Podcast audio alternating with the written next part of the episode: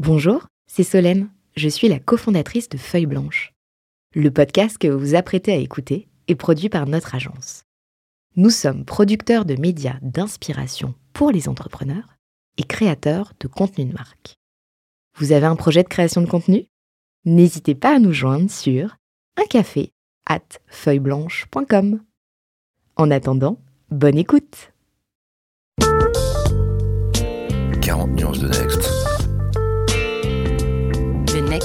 Next 40 comme vous ne l'avez jamais entendu, animé par Olivier Mathieu et Thomas Benzazon. Ils sont 40, 40 entrepreneurs, 40 champions de la tech française. Comment sont-ils arrivés là? À quels enjeux font-ils face? Quels sont les ressorts qui les ont forgés? Je suis Thomas Benzazon, cofondateur du Brain Studio Feuille Blanche et avec mon compère Olivier Mathieu, cofondateur de Price Minister et France Digital, nous vous plongeons dans l'univers de ces entrepreneurs d'exception et les coulisses du Next 40. Ils répondront à nos questions, à celles d'invités surprises, tout comme à nos partenaires que sont La Tribune, Madines, France Digital, La French Tech et Neuflis OBC. Vous en voulez plus? Abonnez-vous sur vos plateformes de podcast préférées. N'hésitez pas à nous laisser un commentaire, à nous donner les fameuses 5 étoiles pour ensemble exploser les algorithmes et faire rayonner les entrepreneurs. On se retrouve donc dans 40 nuances de Next, toujours avec mon compère Olivier Mathieu. Salut Olivier. Salut Thomas, ravi de vous retrouver à nouveau. Et un nouvel entrepreneur du Next 40 aujourd'hui encore. Peux-tu nous en dire un mot? Absolument on a le plaisir de rencontrer Julien Hervouette. Donc, salut Julien. Salut Olivier, salut Thomas. On est ravi de, te recevoir. Euh, tu es euh, un de ces entrepreneurs euh, successful, comme on dit en anglais, du Next 40. Alors, je rappelle que ta société, e-Advise, a été fondée en 2010. Vous avez annoncé une levée de fonds de 32 millions d'euros en 2017. Il y avait, je crois, eu préalablement 14 millions d'euros levés en 2015 et je crois un premier tour euh, ce qu'on appelle un peu de seed money de 1 million d'euros en 2013. Donc ça doit faire 47 euh, millions d'euros si mes, euh, si mes comptes sont bons, levés depuis le début, mais tu pourras nous, nous, me corriger. Donc, e-Advice, qu'est-ce que c'est? Alors, c'est une plateforme de marketing relationnel ou conversationnel à travers des outils de, chat ou de messaging. Tu pourras nous expliquer un peu plus ce que ce que c'est. Je crois que vous avez été motivé pour, au départ pour rajouter un peu d'une de, touche humaine, la human touch, à l'intérieur de la relation client. Euh, et c'est ce qu'on lit sur vous. Et vous avez donc un, storytelling. Alors on essaiera de gratter un petit peu sur ce, vernis-là. C'est aussi évidemment un outil qui peut euh, maximiser les revenus et le, commerce euh, auprès de, vos clients. Alors vos clients, bah, c'est 2000 marques dans 100 pays. je crois que vous avez signé un premier gros client en 2012 qui était la FNAC. depuis, évidemment, ah, y a point très important aussi qui est original chez Advice, c'est que vous êtes basé à Nantes.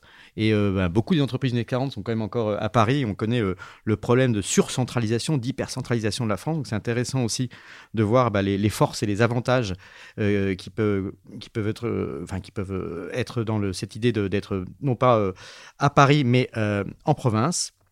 Je crois que donc en plus de Nantes, vous êtes aussi en Allemagne, en Angleterre, en Espagne et aux USA. Je crois que vous êtes à Boston.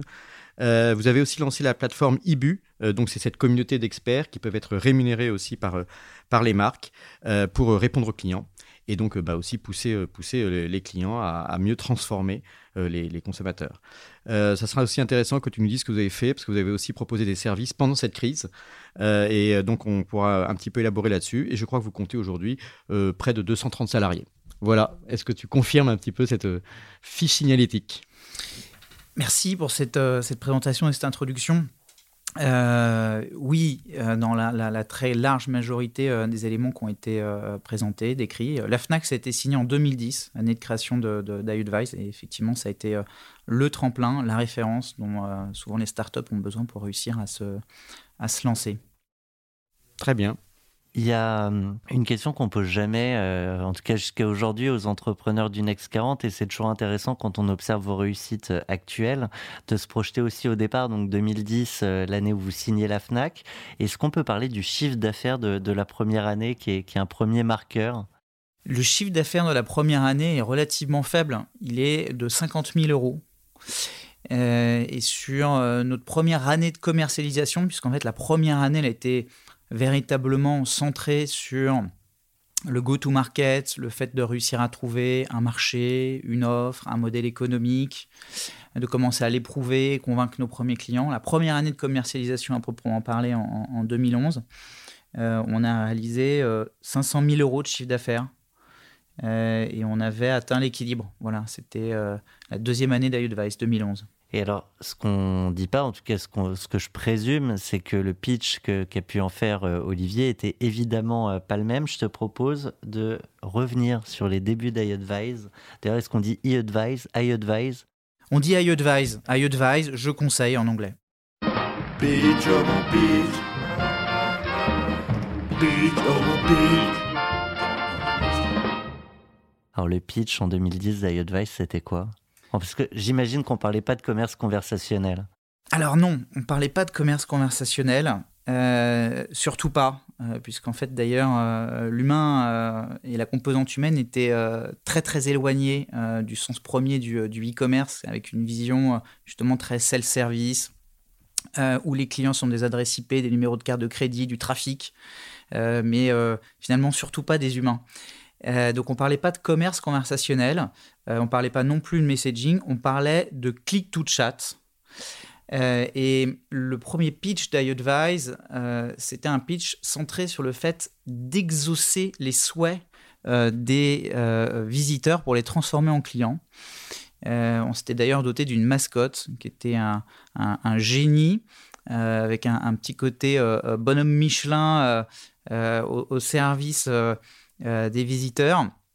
Euh, et l'idée, c'était de pouvoir faire apparaître cette petite fenêtre de chat euh, et de pouvoir engager la conversation avec quelqu'un, une vraie personne en chair et en os, à qui on pouvait poser n'importe quelle question dans l'espoir d'obtenir la réponse, le conseil avisé ou l'aide dont on pouvait avoir besoin pour faire aboutir son achat. Le sujet à l'époque, c'était que la techno n'était pas encore utilisée. Il fallait euh, faire de la pédagogie déjà sur la techno avant d'y rajouter cette brique humaine. Le sujet à l'époque, euh, c'est qu'en fait, l'équation euh, du e-commerce, elle est assez simple. Elle est basée sur trois paramètres le trafic, le taux de conversion, donc la part de ce trafic qu'on convertit, et le panier moyen, donc le montant moyen finalement acheté par ceux qui convertissent. Et qu'à l'époque, euh, le paramètre sur lequel les entreprises travaillaient principalement, euh, c'était le trafic. L'enjeu, c'était l'acquisition de trafic. Et finalement, on considérait que le taux de conversion qui, euh, à l'époque, était entre 1 et 2% donc on convertit entre 1 et 2 visiteurs en clients. On ne peut pas imaginer avoir ces niveaux de conversion dans, le commerce physique sans quoi la plupart des commerçants euh, mettraient la clé, sous, la clé, sous, la porte. Voilà. Euh, finalement, c'était devenu une, une constante. Voilà. C'est comme ça. C'était 1-2%. et ce sur quoi il faut travailler principalement, c'est l'acquisition de trafic.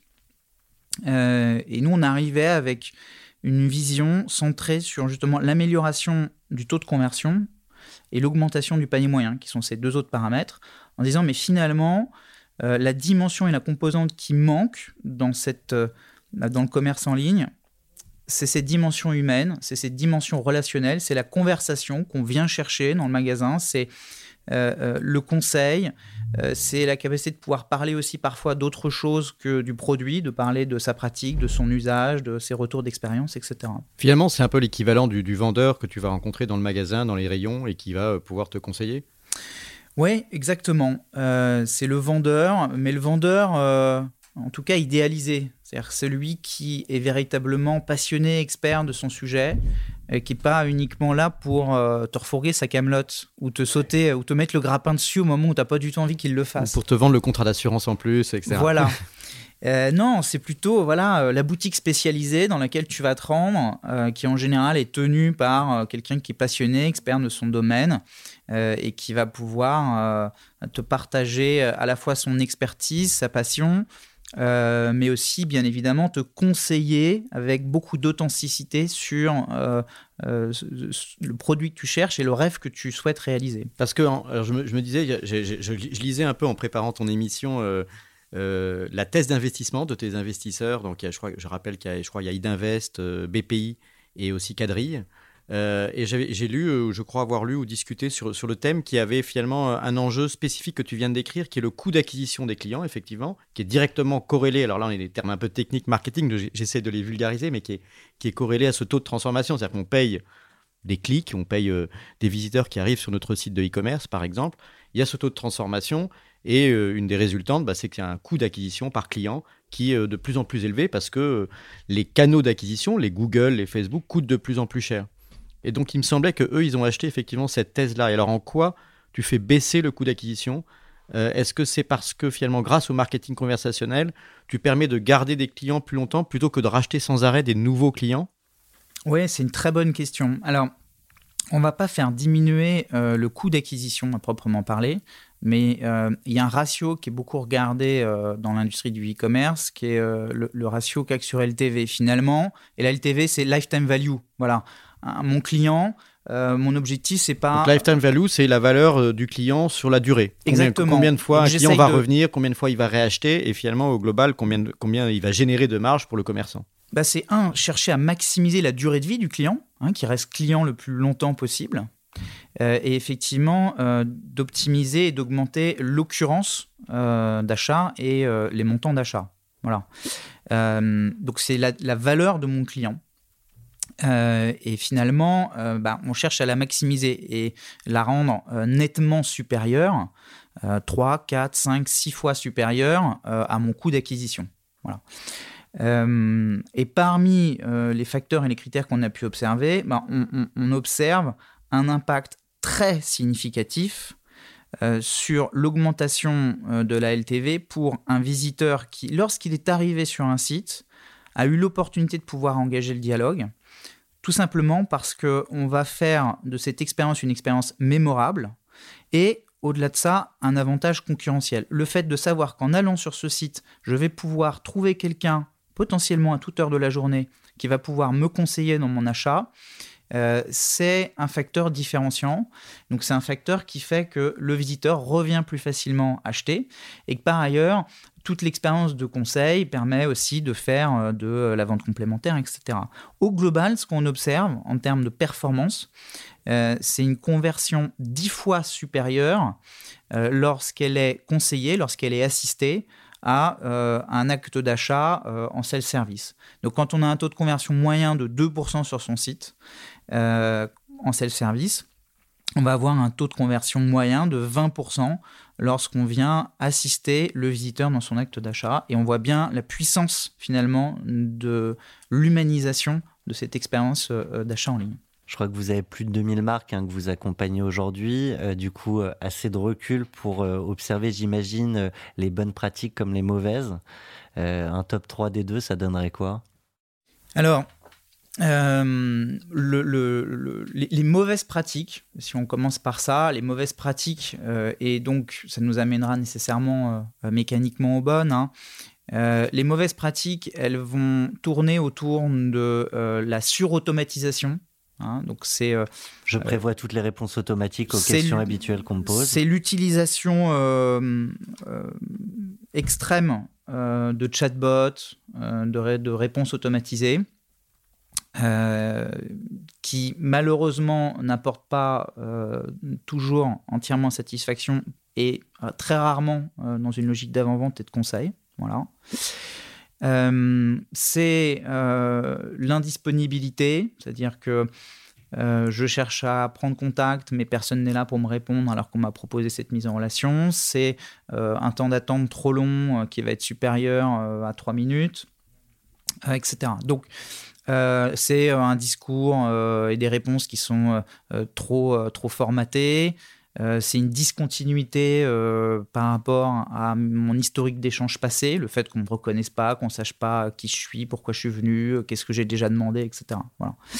Euh, et donc les bonnes pratiques, c'est tout l'inverse. Voilà, c'est euh, euh, d'être disponible, d'être extrêmement réactif, voire même d'être proactif. Voilà, de détecter proactivement que quelqu'un est dans, une, dans un besoin, un besoin d'aide, et d'engager la, la conversation. Dans ce cas-là, tu as une petite fenêtre qui va s'ouvrir, qui va popper comme ça sur ton écran et, et commencer la conversation avec toi de manière spontanée? Exactement. Ça peut très bien être le fait que tu te connectes sur le site web, on sait que tu as passé commande, que tu aurais dû être livré depuis 48 heures. Euh, plutôt que euh, de te laisser le soin euh, de trouver un formulaire et de prendre contact avec nous pour savoir où en est ta commande, bah, proactivement, on va engager la conversation et immédiatement on va pouvoir informer celui ou celle qui va te répondre de ton contexte pour pouvoir t'apporter la réassurance dont tu as besoin.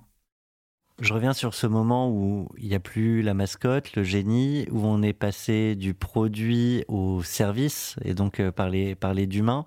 Euh, c'est quoi qui a été le déclic? Euh, Est-ce qu'il y a eu un déclic? Le, je crois que le principal. Ou beaucoup de concurrents qui arrivent sur l'outil peut-être et donc il faut ajouter, il faut ajouter quelque chose à l'offre? On est présent sur un marché depuis 10 ans. ce marché, il a connu euh, une mutation extraordinaire. Quand euh, moi j'ai fondé iAdvise, le taux d'équipement, euh, il était inférieur à 2%. on avait moins de 2% des e-commerçants, des marques qui proposaient une expérience humanisée par chat. Aujourd'hui, au moment où on se parle, début 2021, en fonction des régions, ce taux d'équipement, il est entre 70 et 90%. Donc ce qui était un peu considéré comme un gadget, un truc nice to have, est devenu un standard. Voilà. Euh, et ça s'est fait progressivement, naturellement. L'élément déclencheur, à proprement parler, c'était la capacité de démontrer que c'était euh, que ce type de technologie, ce type d'approche était en mesure d'offrir un retour sur investissement. C'était économiquement viable. Voilà. Euh, et ça s'est produit avec la signature de Fnac.com un an plus tard, quand euh, Daniel Courcol, le, directeur relations clients, a pris la parole euh, devant une salle de 500 personnes au salon du e-commerce pour expliquer qu'il avait réussi à obtenir un, retour sur investissement euh, sur la solution en moins de trois mois, qu'il avait généré X millions d'euros de, revenus incrémentaux.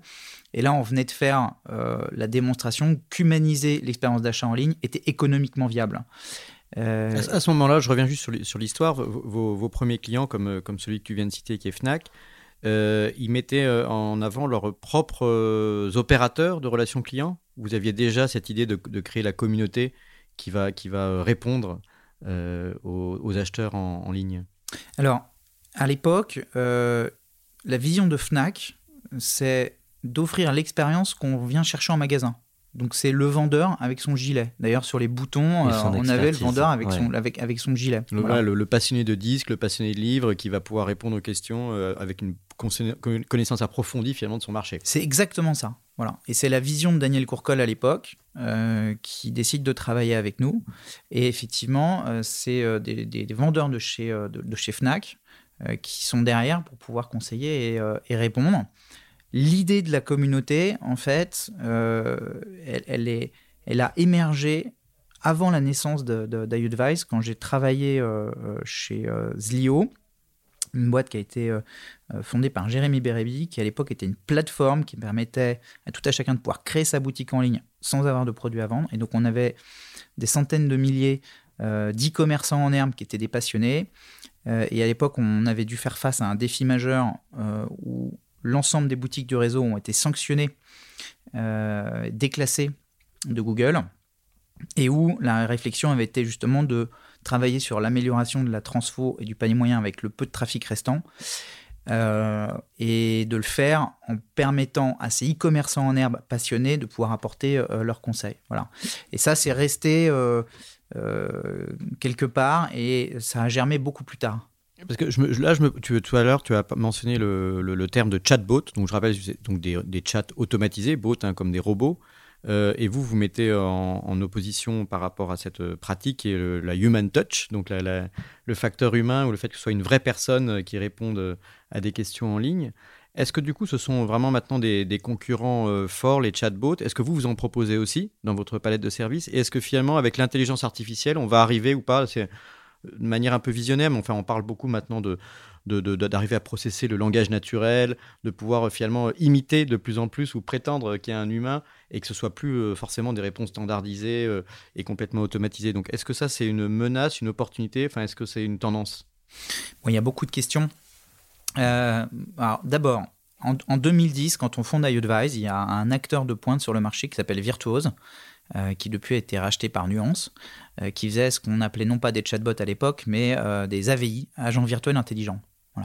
Donc on arrive à un moment où finalement ces chatbots sont déjà installés, sont déjà déployés. D'ailleurs Fnac était client à l'époque. Euh, mais avec une promesse assez incomplète. C'est-à-dire que euh, l'automatisation fonctionne très bien, fonctionnait très bien sur des sujets récurrents, des sujets plutôt euh, typés support client. Voilà. et sur toute la dimension et, la partie avant-vente, conseil dans le choix de mon produit, conseil dans mon acte d'achat, besoin de réassurance, l'humain euh, avait beaucoup plus de légitimité et de puissance. Et c'est ce qui a permis à iAdvice de trouver son chemin et de creuser son, euh, son, sillon et de contribuer à, cette révolution qui euh, aujourd'hui fait que 80-90% des sites web proposent ce type d'interaction. Aujourd'hui, en 2021, 45% des contacts qui ont des conversations qui ont lieu sur la plateforme, 45% sont partiellement ou totalement automatisés près de la moitié. Euh, donc vous l'avez compris, cette automatisation, elle est intégrée euh, au sein de nos solutions. Euh, nous, notre vision, c'est de réussir à prendre le meilleur des deux mondes. Voilà. Faire en sorte que le robot intervienne là où il est pertinent de le faire intervenir. Par exemple, sur des phases de qualification, qualification de ton besoin, euh, toutes ces questions récurrentes de collecte d'informations. L'humain a assez peu de valeur ajoutée à poser ces questions récurrentes. Le robot sait très bien le faire. Voilà. Euh, sur la base de euh, l'ensemble de ces questions, ensuite, on va pouvoir. Mais ça oblige, ça oblige quand même l'humain qui répond au robot à qualifier de manière très précise son besoin. Par exemple, je veux acheter un appareil photo et donc chacun avec son langage ou son vocabulaire va être plus ou moins expert et peut-être répondre de manière imparfaite.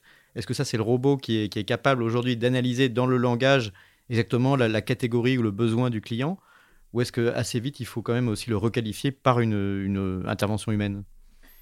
Aujourd'hui, le robot le fait plutôt bien. Voilà avec euh, un degré d'erreur, mais qui est un, degré d'erreur euh, acceptable. Voilà. Le robot va aussi très très bien fonctionner sur euh, des sujets, je le disais, de support client, des sujets assez basiques, de suivi de commandes, où notamment on a besoin d'être interconnecté avec le CRM, de pouvoir apporter du coup des réponses extrêmement rapides. De fait, euh, on va ensuite pouvoir, quand c'est nécessaire et quand c'est pertinent, escalader euh, et transférer cette conversation, euh, soit par exemple à un conseiller du service client qui va pouvoir, à un niveau 2, niveau 3, traiter la demande, résoudre le problème de son client euh, ou si on est sur un sujet justement de conseil, d'achat, de retour d'expérience, bah, l'envoyer vers euh, un expert issu de notre, notre communauté euh, IBU par exemple. Et tout l'enjeu et toute la valeur ajoutée, c'est l'orchestration de la, de, la conversation. Enfin, pour terminer de répondre à ta question, est-ce que demain finalement ce bot ou ces bots vont remplacer l'humain? Techniquement, probablement. On va y arriver. Est-ce qu'on y est?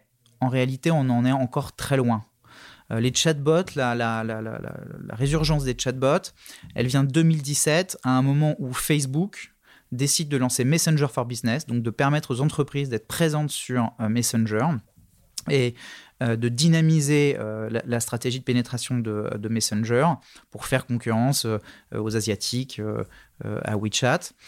et la vision évidemment de Facebook, c'est dire si on fait rentrer les business, on va avoir des flux de conversation et donc euh, des coûts de traitement associés. La solution, ce sera euh, les chatbots.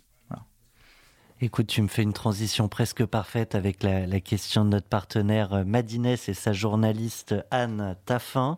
Tu parlais de Facebook qui évidemment détient Messenger, qui détient aussi WhatsApp. On l'écoute. Vous avez un message. Bonjour. Vous faites partie depuis peu du club très sélect des partenaires officiels de WhatsApp, qui n'en compte que 50 au monde, dont 10 en France. Comment avez-vous fait pour approcher ce géant américain? Comment est-ce qu'on a fait pour approcher ce géant américain euh, En l'occurrence, dans les équipes, on a un ancien euh, de Facebook euh, qui est venu travailler sur toute la partie animation de notre réseau de partenaires. Et donc, on a fait partie, on a eu la chance de faire partie des premières entreprises à justement intégrer Messenger for Business. Et de fil en aiguille, on a évidemment déroulé les cas d'usage. Et pour la petite anecdote, il il y a deux ans, on nous avait proposé d'intégrer le programme BSP en alpha de, de, WhatsApp, donc de faire partie de ce petit cercle encore plus fermé qu'aujourd'hui. Qu'est-ce que c'est BSP Business Service Provider. Voilà. Euh, toutes ces sociétés-là, finalement, cherchent des partenaires qui vont être les relais dans la diffusion, l'adoption de leur technologie, puisqu'en fait, euh, l'enjeu souvent, c'est d'amener une solution qui va pouvoir permettre d'industrialiser le traitement, euh, faire du, le contrôle d'accès, gérer toute l'automatisation, la base de connaissances, etc. etc. Et ça, c'est pas leur métier. Voilà. et donc, ils viennent brancher derrière des solutions comme celle d'iAdvise pour pouvoir euh, opérer le traitement, piloter les stratégies conversationnelles, etc. Euh, et donc, on avait cette opportunité-là. Et à l'époque, on était encore très euh, synchrone dans le traitement, très orienté live chat et pas messaging. La différence, justement, c'est la dimension asynchrone du messaging. et ça a beaucoup d'impact dans le reporting, le mesure de la valeur, etc. Je ne vais pas rentrer dans, dans les détails. Et à l'époque, on se dit qu'on n'est pas suffisamment prêt et donc, on, refuse euh, d'intégrer le programme. Et pendant euh, de, longs mois, on s'en est mordu les doigts, évidemment, euh, puisqu'on était régulièrement sollicité pour pouvoir faire opérer des déploiements et dans l'incapacité de le faire. Voilà. Et là, enfin, ça y est, euh, WhatsApp a, réouvert euh, ses portes et assez naturellement, euh, donc on a été, on été certifié, on a, réintégré ce club, ce club fermé. Ça, consiste en quoi ce que tu peux faire pour une boîte sur WhatsApp? Typiquement, là, je reçois un message du Monde où je crois qu'on est des milliers à recevoir ce, message WhatsApp du Monde où finalement je peux je crois peut-être répondre, mais je sais même pas si quelqu'un le lit. Mais en tout cas, il n'y a qu'une conversation Le Monde à laquelle personne en fait n'interagit à l'intérieur c'est ça ou il y a d'autres options?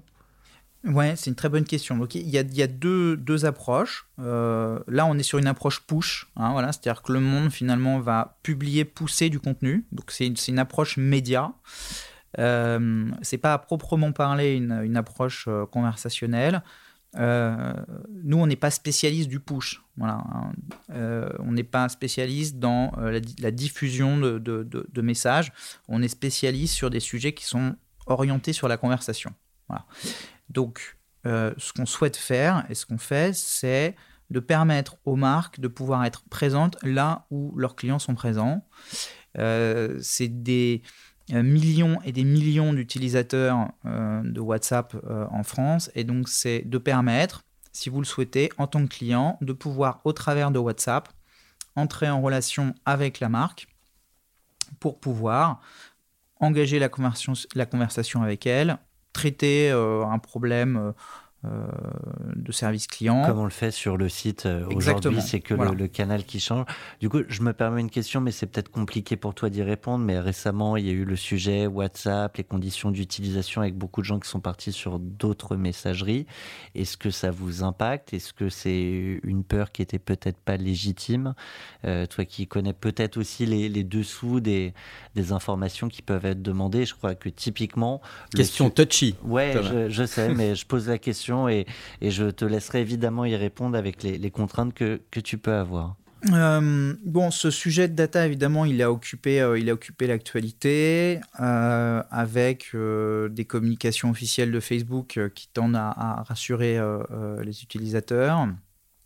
on n'a pas de parti pris sur la, la question. Moi, mon métier, c'est d'intégrer le plus possible de points de contact et donc d'applications qu'utilisent euh, les usagers, les clients, et de permettre aux marques, euh, si elles le souhaitent, d'être présentes sur ces points de contact euh, pour pouvoir permettre à leurs clients d'engager la conversation. Voilà. le sujet de la data, moi, dans ma, dans ma préconisation, dans, les conversations que je peux avoir justement avec des execs, des comités de direction, des, marques avec lesquelles on, on travaille, c'est de leur dire de toute façon, mon conseil, c'est de, maîtriser, maîtriser votre expérience conversationnelle, maîtriser votre data. Et aujourd'hui, euh, mais bien d'autres acteurs, euh, permettent d'offrir toute la stack technologique euh, pour que les marques puissent être, j'ai envie de dire, propriétaires de leur expérience conversationnelle.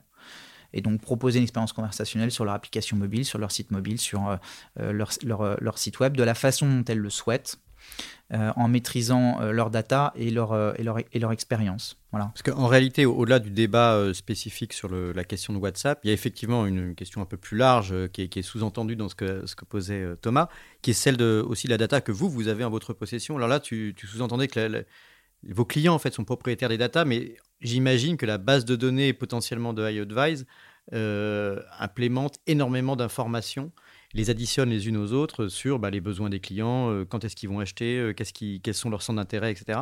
Donc tout ça, ça fait partie de la, vie intime aussi hein, du, client. Donc c'est régi, j'imagine, par un, environnement réglementaire euh, précis. Comment est-ce que vous vous positionnez par rapport à ça? Est-ce que ça fait partie de votre business model aussi de de- d'utiliser cette donnée ou pas? Non, on n'utilise pas cette donnée. On a une donnée qui est silotée, voilà.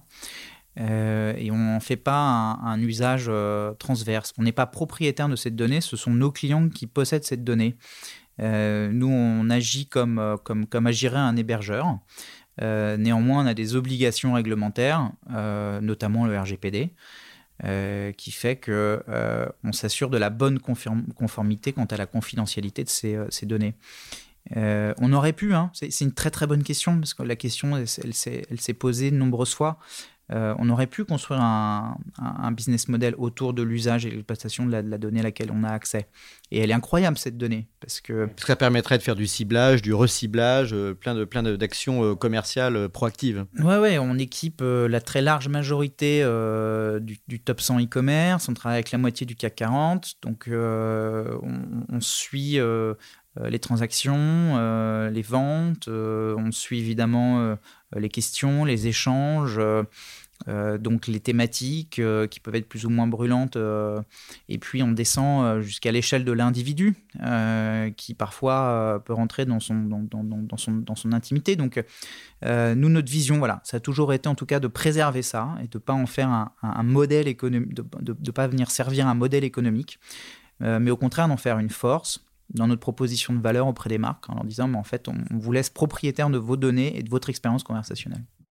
Alors, ça fait deux euh, épisodes qu'on fait ou euh, du Next 40 où je dis qu'on ne posera pas la question euh, confinement, cette rubrique confinement que, j'ai hâte de mettre de côté, ne sachant toujours pas si nous partons pour, pour un troisième. Et Olivier ayant évoqué le fait que vous aviez fait beaucoup pendant cette période, je vous propose quand même de passer quelques instants pour en discuter. Je sais que je vous demande de rester chez vous. Je vous demande aussi de garder le calme. Chez vous, chez vous, chez vous. Je pense que c'est important dans les moments que nous vivons. Alors c'est vrai qu'on a souvent ce débat euh, entre Thomas et moi, est-ce qu'on parle du confinement, euh, de l'impact de la crise? Quand on, a lancé le podcast 40 nuances de Next, c'était en plein confinement.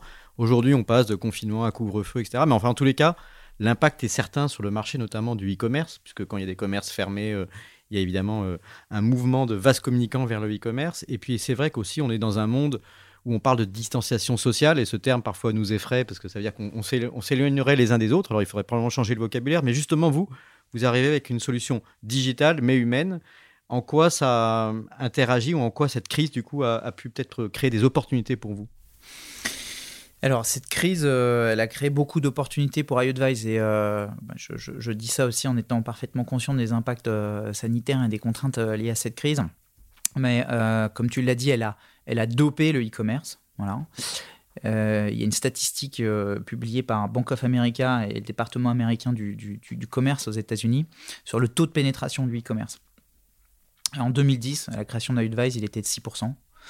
Euh, juste avant le début de- de- de- du premier confinement aux, aux États-Unis, euh, ce taux de pénétration était à 16%. Voilà, donc euh, en 10 ans, 10 points. Au bout de 10 semaines de confinement, on était sur un taux de pénétration à 27%. Donc en fait, en, en- en- en 10 semaines, on a connu la croissance des euh, euh, La dernière 10 années précédentes. ouais. Voilà. Donc en fait, on, on s'attendait à ce qu'il y ait un, un effet de vase communicant, euh, qu'il y ait un effet de, de- de croissance. Ça a été en réalité une révolution. Voilà. Et nous, on surfe sur cette tendance-là parce que euh, nécessairement, on est, on est, on est branché sur le, le- site de- de- des marques, des e-commerçants, des retailers qui d'un seul coup connaissent euh, euh, ce boom euh, de fréquentation. Qui par ailleurs, dans ce boom de fréquentation, a une population qui auparavant n'achetait pas en ligne ou qui n'achetait pas certaines catégories de produits. et qui donc, naturellement, est en, recherche de conseils, d'accompagnement, etc. Et qui, au-delà de ça, en ce moment, a peut-être besoin d'autant plus de, contacts humains. Je ne sais plus avec qui j'ai changé hier, mais qui me disait que c'est environ 5 millions de personnes en France qui n'ont que 3 contacts sociaux dans sur une année, ce qui est assez démentiel je voulais, je voulais partager. ça m'a bluffé hier. Je voulais le partager avec vous aujourd'hui. Il y a beaucoup de, il y a beaucoup de, problèmes d'isolement et le, évidemment le confinement ou la crise renforce des situations de détresse. Donc on, peut imaginer que vous pouvez apporter aussi une, réponse parcelle, parcellaire, enfin d'une certaine manière, mais à, cette question-là. Bah, euh, ouais, on n'a jamais été euh, autant. Paradoxalement, on je trouve que pendant cette période, on n'a jamais été autant connectés les uns aux autres. Moi, moi j'ai jamais été autant connecté aux autres entrepreneurs, par exemple en tant que dirigeant. C'est vrai. Au début de la crise, euh, je, passais X coups de fil par jour, on échangeait parce que tout le monde cherchait à comprendre ce qui se passait chez l'autre, comment réagir, comment s'adapter, quelles solutions trouver, etc. Voilà. Euh, parce qu'il n'y avait pas de, y avait, y avait pas de précédent, donc euh, on avait besoin de, se benchmarker en temps réel, j'ai envie de dire. On n'a jamais été connecté aux autres. ça se voit d'ailleurs, on parlait de, Messenger, de WhatsApp. Euh, donc fourni par, par, Facebook. Euh, pendant euh, la crise, c'est plus 50% d'usage, plus 50% sur un, un, média et un mode de communication qui est déjà largement adopté, hyper répandu. Donc ça démontre toute l'intensité d'interaction et de conversation qu'on est allé chercher pendant, pendant cette période-là. Donc évidemment, comme on peut l'imaginer, ben, on est à la croisée de ces deux dynamiques, hein, la révolution et le boom du e-commerce, et puis de l'autre, l'hyper-accélération aussi du messaging et de la, conversation. La résultante, c'est... sur le dernier trimestre de 2020, on a un peu plus de 100% de croissance euh, sur les volumes de conversation qui ont lieu sur la, plateforme, avec une marque euh, qui est iAdvice qui est déjà bien installée. Hein. Olivier le disait en préambule, vous avez mis en place des offres spécifiques pour vos clients à l'occasion de cette période qu'on a tous euh, connue. A priori, les offres précédentes correspondaient quand même aux, besoins actuels. Il a fallu réinventer quoi de plus pour être au plus proche de leurs attentes? Ouais, alors c'est une très bonne question. Euh, bon, là, je parlais du, côté très positif euh, en termes d'impact sur la partie e-commerce. Il ne faut pas oublier qu'on a aussi beaucoup de clients dans le, voyage, le transport. c'est des clients comme Air France, comme Disney, comme Roboccar. Vous annuler, repositionner, décaler. Qui, sont en situation de crise dramatique pour certains. C'est même disparaître pour certains d'ailleurs. C'est un bouillon, hein, c'est terrible. À ce propos, un ancien un invité de 40 nuances de Next, euh, Olivier Goua d'October, a, lancé un podcast euh, sur, euh, sur cette verticale et sur ces acteurs qui, qui souffrent aujourd'hui. Voilà. Très compliqué parce qu'en fait, bah, plus de revenus, hein, plus, de rentrées, mais toujours autant et même plus de contacts clients. Hein, parce qu'assez naturellement, les clients s'inquiètent de savoir s'ils peuvent reporter, comment ça va se passer, est-ce qu'ils vont se faire rembourser, etc. etc., etc. Euh, donc c'est tout le paradoxe. Plus de business, mais une explosion des contacts. Euh, donc euh, ces clients, on a dû les accompagner en déployant justement des solutions d'automatisation pour faire face à l'afflux de conversations, etc. Au global, sur l'approche et, et l'offre, le sujet, c'était comment est-ce que on fait sauter tous les verrous d'engagement? C'est-à-dire qu'on est une boîte SaaS, et, les boîtes SaaS aiment bien engager leurs clients dans la durée, hein, parce que euh, tout l'enjeu, c'est de réussir à prédire la, récurrence de, revenus, et puis de, voilà, c'est ça, de MRR, de diminuer le, churn. Le MRR, je rappelle que c'est le Monthly Revenue Rate, donc c'est le revenu mensuel euh, d'une entreprise qui vend des logiciels, notamment, enfin des, des solutions technologiques. Oui, tout à fait, merci. Le churn? Le churn, c'est le taux d'abandon de clients, puisque régulièrement, on a des clients qui rentrent hein, dans, la, base de données des nouveaux clients et puis certains qui partent. Et donc, on mesure ce, ratio. Je connaissais le petit Robert, on connaît le grand Olivier. Euh, Pardon, t'as coupé. Voilà, donc ouais, on a des clients qui partent. C'est tout le problème euh, et, l'enjeu de notre métier. Donc, en fait, on a simplifié l'accès. C'est-à-dire qu'on s'est dit, on, va, créer une offre euh, sans engagement et on, on, va travailler sur un modèle économique à l'usage, vraiment. Euh, pour faire en sorte que... Parce que pendant ces périodes-là, ce qui s'est passé, c'est quand même que euh, le métier euh, a perdu le pouvoir et c'est la finance qui a repris le pouvoir. La finance et le juridique. et donc, on a fait sauter tous ces freins pour justement permettre de, fluidifier, de permettre à, des entreprises de pouvoir accéder, déployer avec plus de, plus de facilité nos solutions. Euh, voilà. Et puis, euh, euh, on a proposé, comme, comme énormément d'entreprises, hein, de mettre à disposition gratuitement nos solutions pour toutes les organisations gouvernementales ou non gouvernementales qui avaient pour objectif de pouvoir aider, assister la population pendant cette crise. ça pouvait être sur toutes les, démarches administratives en ligne, etc. et de permettre justement, bah, tous ces, j'ai envie de dire, primo-accédants de, services en ligne de bénéficier euh, euh, d'une assistance humanisée dans, leur parcours client sur Internet. Voilà. donc on a mis à disposition, et je crois que c'était le sens et le mouvement de, l'écosystème tech, hein, de, se mettre au service des, des autres lorsque c'était pertinent et utile. On passe à l'avenir? Oui, je pense qu'on peut rentrer dans le monde d'après, on y est déjà. Alors sur le, sur le monde d'après, c'est ce, monde euh, qui, on parle d'après le confinement, d'après cette crise, mais du coup on peut aussi se projeter plus ou moins loin euh, selon, vos projections. Et au-delà d'ailleurs de la société iAdvice, ce qui nous intéresse aussi ton regard d'entrepreneur sur ce qui se passe. Moi, je, voulais revenir un tout petit peu quand on, parlait tout à l'heure sur les chatbots, de l'intelligence artificielle et aussi de ce monde globalisé. Donc, on est dans un monde très globalisé, celui des startups, où il faut avoir de l'hypercroissance, aller euh, être, être mondial, ce que, ce que vous êtes euh, déjà en grande partie. Et puis en plus, ce monde aussi un peu déshumanisé de l'intelligence artificielle. Est-ce que tu vois à un moment donné qu'il y a, tu disais qu'il y a effectivement la possibilité maintenant d'avoir des robots automatisés, mais est-ce que aujourd'hui l'intelligence artificielle va complètement changer la donne, ce qui est un petit peu différent des premiers chatbots dont tu parlais, qui étaient des, des questions-réponses relativement simples. Aujourd'hui, il y a de plus en plus de complexité, y compris dans le fait de pouvoir répondre dans n'importe quelle langue, reconnaître la langue, traduire, etc.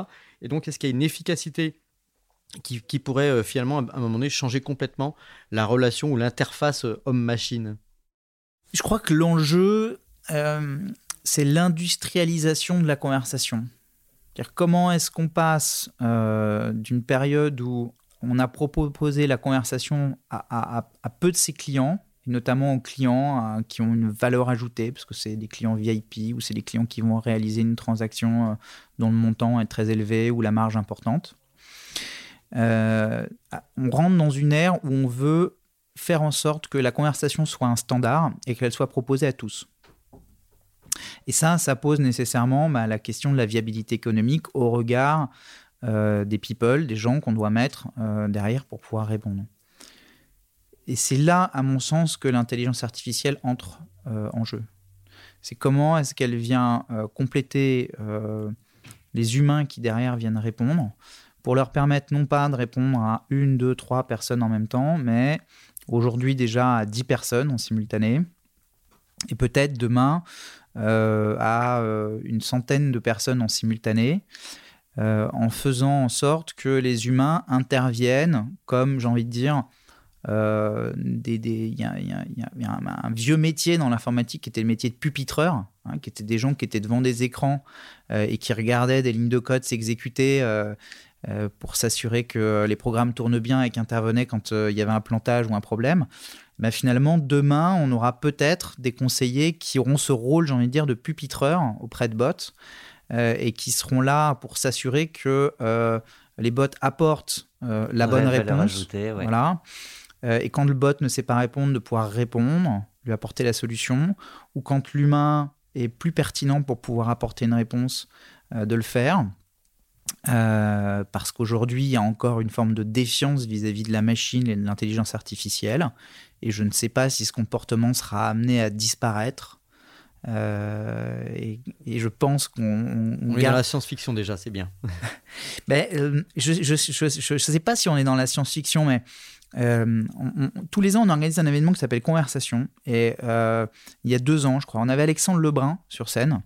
Euh, Alexandre, justement, c'est l'un des fondateurs de Virtuose, revendu à Nuance, qui a ensuite euh, fondé Vitaï, qui a été racheté par Facebook, voilà, euh, et qui est devenu le papa de, M, l'assistant virtuel de, de, Facebook. Non, exactement. Voilà. Ça, c'est Louis Donc, c'est quelqu'un qui est dans, dans, dans, dans l'IA conversationnelle depuis toujours.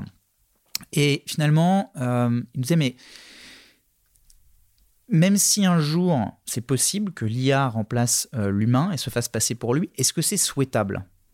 Est-ce que, euh, mais au-delà de l'impact économique, sociétal, hein, de, de... parle d'un point de vue éthique ou euh, d'un point de vue. Ouais, d'un point de vue éthique, c'est-à-dire, est-ce que moi, en tant que client, qui vais te confier de l'argent à toi, l'entreprise, est-ce que j'ai envie de parler à un robot? Est-ce que, est que je me sens considéré si en face de moi tu mets un robot? Oui, mais si je le sais pas finalement, si j'en ai pas confiance, qu'est-ce que ça change? Ben, D'abord, euh, c'est problématique. Je pense que c'est important quand même qu'on en ait conscience et qu'on puisse le, dire. Oui, euh, d'un point de vue éthique, je suis d'accord, mais finalement, d'une certaine manière, si je peux plus faire la différence en tant que citoyen ou, consommateur, je m'en rends pas compte. Quoi. Mais est-ce que c'est souhaitable? Non, ça, tu as raison. tu reposes bien la question. Voilà.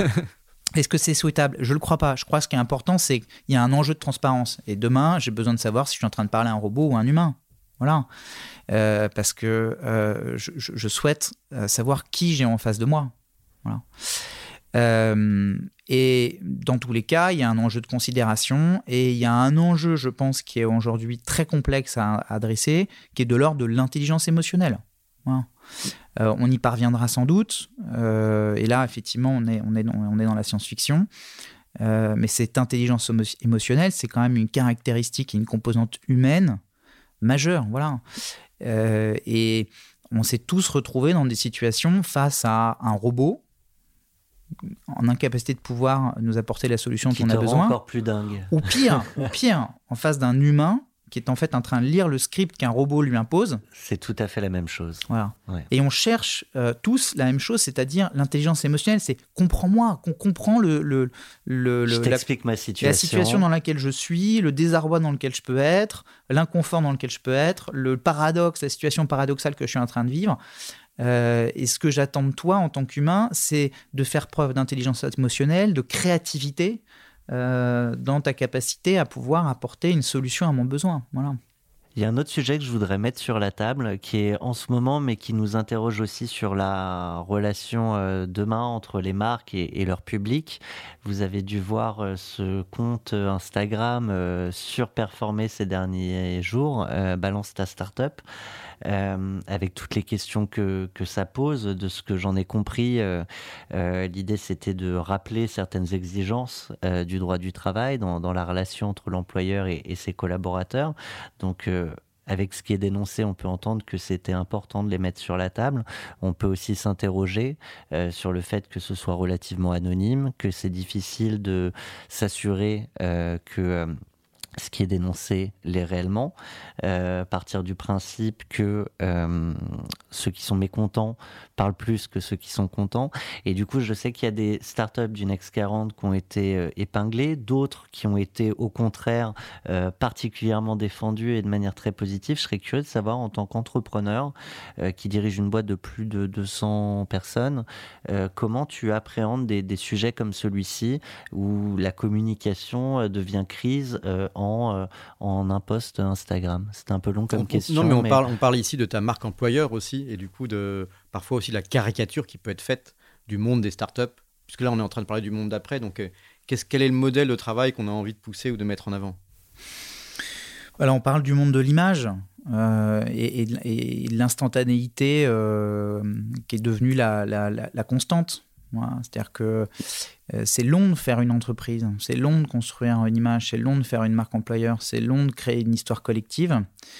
Euh, et effectivement, euh, elle peut être détruite euh, très rapidement. Elle peut être détruite à juste titre. mais effectivement, tu as raison, ça, pose la question de l'anonymat, de la pertinence des commentaires qui peuvent être, qui peuvent être adressés. c'est difficile. Euh, je crois que le, plus difficile, c'est aussi pour euh, l'entrepreneur. Euh, l'entrepreneur qui est exposé à, ses, avis, à ce qui est, partagé. Il faut être bien câblé quand même. Typiquement, je me mets à la place de, certains entrepreneurs. Du jour au lendemain, ta boîte est descendue en flèche. Toi-même, tu, es descendu en flèche. Euh, même si tu es assez sûr de ce que tu as bien fait, peut-être aussi, euh, Enfin, tu as moyen de, te, de sauter par la fenêtre. Mais est-ce que, est que, est que, par exemple, vous avez eu, vous, euh, ou est-ce que tu peux en parler? Enfin, après, ça peut être un sujet tabou, mais est-ce que vous avez eu aussi des problèmes, peut-être parfois des, des, mauvaises retombées presse ou des, ou des, euh, d'être dénigré sur les réseaux sociaux? Oh, ça a dû nous arriver euh, nécessairement. comme, comme toutes les boîtes, on est, on est présente sur, sur Glassdoor et il y a des commentaires qui sont publiés régulièrement. Euh, quand je les lis, il y a des choses sur lesquelles je me dis, bah oui, évidemment, bien sûr, là, là-dessus, on n'est pas bon et euh, euh, il, est, il est quand même temps de réagir. Euh, et... Donc ça peut être plutôt louable d'avoir ces remontées d'informations qui se font pas des fois naturellement. Mais en fait, on s'attend à avoir, c'est-à-dire qu'il y a une typologie de commentaires qui peuvent être très constructives.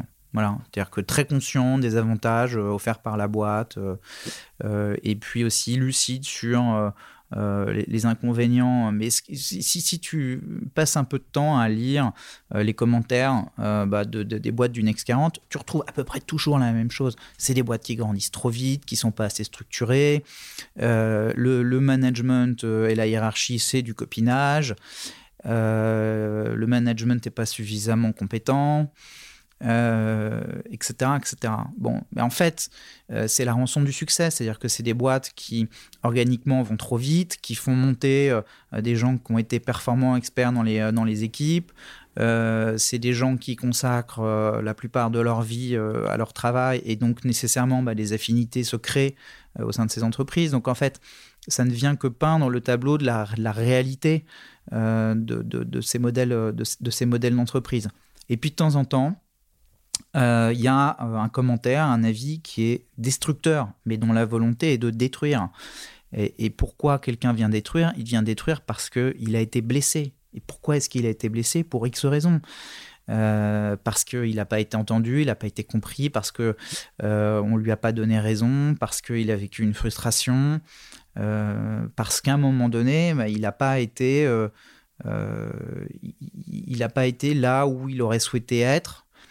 Euh, et il y a ce besoin, je crois, euh, qui est terriblement humain, de pouvoir évacuer euh, et, après, c'est vrai que ce, ce, compte Instagram dont, dont, parlait Thomas, qui est Balance ta startup, ça vient aussi d'une idée qui était, je crois, Balance ton agence. mais qui se déroule sur Balance ta maison, Balance euh, un peu tout. Et donc, c'est un peu, alors, ça, peut ressembler à, un certain nombre de mécontentements euh, qui existent et qu'on peut qui sont dans la vraie vie, qui sont aussi des. Quand on parle de la crise des, des gilets jaunes, bon, bah, c'est pas un compte Instagram, mais c'est des gens qui descendent dans la rue et qui expriment aussi euh, sans doute un certain nombre de frustrations. Alors après, ça crée des débats. Mais, mais quelles sont les réponses qu'on peut apporter en tant qu'entrepreneur euh, et est-ce que toi, tu as. Euh, euh, il y a des pratiques, finalement, managériales, de ressources humaines ou autres, dont vous êtes fier chez Advice, des, choses que tu voudrais peut-être promouvoir ou des essais que vous avez faits dans la façon d'organiser la vie et le travailler ensemble? La, mission originelle d'Advice, c'est d'humaniser l'expérience client en ligne.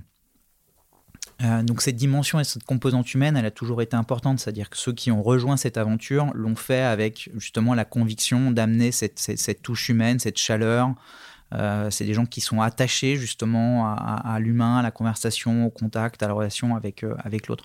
C'est des gens qui ont par exemple pas fait le choix d'aller, je sais pas moi, bosser dans une fintech euh, ou dans le milieu de, de, la finance pour optimiser des, des algos de, de bidding. voilà, c'est des gens qui font un choix qui est, qui, qui, qui est différent. Et donc, cette composante et cette dimension humaine, je crois qu'elle est, qu'elle a toujours été très présente chez, chez iAdvise. Euh, et qu'en tout cas, euh, moi, j'ai toujours cherché à faire en sorte de libérer les énergies. Voilà. Euh, les, collaborateurs sont des gens qui sont dans leur vie personnelle des entrepreneurs. Voilà. Ils font des projets. ils, sont présents souvent dans, une vie associative. Ils sont eux-mêmes engagés. Euh, ils s'endettent. Est-ce que vous euh, favorisez ça ou tu, dire, ou tu juste tu laisses une place à, ces initiatives? On, favorise ça. Euh, l'exemple que je donne souvent, qui est, qui est, qui est, anecdotique, mais on, attribue à chacun de nos collaborateurs une cagnotte individuelle qu'il peut utiliser individuellement ou collectivement pour mener une initiative en interne ou tourner vers l'externe, comme bon lui semble, sans évidemment de validation du manager. Euh, cette idée, elle est née euh, d'un email un jour que je reçois euh, de l'un de mes collaborateurs qui me dit euh, je voudrais envoyer un bouquet de fleurs euh, à une cliente qui s'est fait hospitaliser. Et je me suis dit mais pourquoi est-ce que je reçois un email qui me demande ça en fait? C'est une super idée. Et en fait, ça devrait se faire sans, sans passer par bah, moi. Bah, il faut surtout pas que ça passe par moi. Donc en fait, voilà. Et, et, et, donc on a alloué à chacun euh, un montant qui lui permet de pouvoir ensuite prendre ce type d'initiative. Et ça a donné naissance à des initiatives incroyables où les gens se sont réunis, parfois pour faire euh, des choses euh, très banales, ou aller soutenir une cause, et parfois pour mener des projets créatifs assez, assez, assez, assez, surprenants. On a vu un, un jeu de société se créer comme ça, un jeu de, un jeu de cartes et de pions qui permettait en fait aux nouveaux arrivants de découvrir la boîte. Voilà. Donc euh, on jouait avec euh, euh, la tête des, managers sur les, sur les cartes, ça permettait de se moquer un peu d'eux, mais aussi en rigolant de découvrir en fait le fonctionnement des services, le rôle de chacun toute la toute la, linguistique interne, etc. Quoi.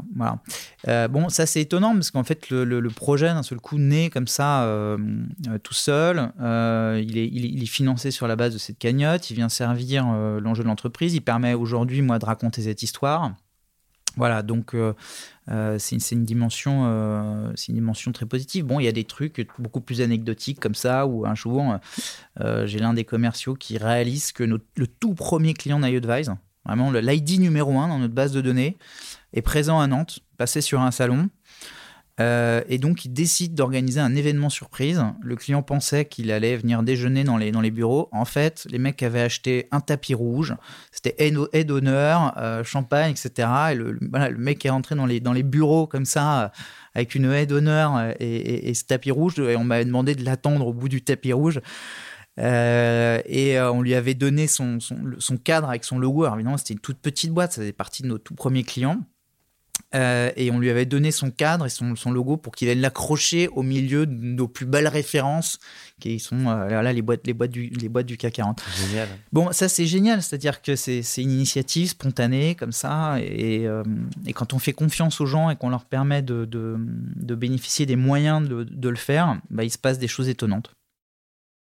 Eh bien, c'était un plaisir de commencer seulement à découvrir euh, Julien Hervouette et, et iAdvice. Je vous propose de passer euh, à la partie 2 euh, de nos échanges dans 40 nuances de Next, juste après ce jingle. 40 nuances de Next. Le Next 40, comme vous ne l'avez jamais entendu, animé par Olivier Mathieu et Thomas Benzazon.